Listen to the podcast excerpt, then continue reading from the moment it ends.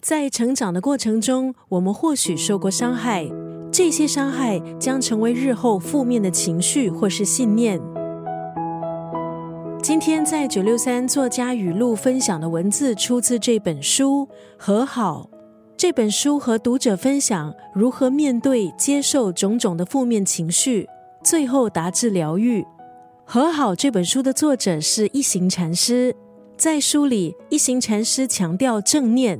他在书里这样写道：当行走时，察觉自己在行走；当呼吸时，察觉自己在呼吸。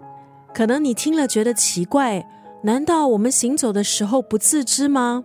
其实我们在行走的时候，脑子里往往想着千百件事，要做到身心都专注在一件事上，其实不容易。如果能够学习专注，让身心同步。就可以进一步学习面对，还有疗愈负面的情绪。作者一行禅师先以正念呼吸为基础，教导读者先学习专注自己的一呼一吸，借由专注呼吸去观察，还有学会放松自己的身体。今天在九六三作家语录立就要分享出自这本书《和好》当中的这一段文字：我们内在有一盏灯，正念的灯。我们随时可以点亮它。我们的呼吸、我们的脚步及我们平静的微笑，就是点亮这盏灯所需要的油。疗愈内心的伤痛一点都不容易。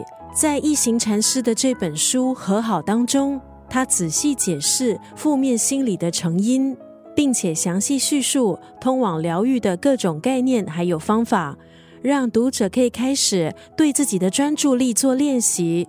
好好清除心里的杂音。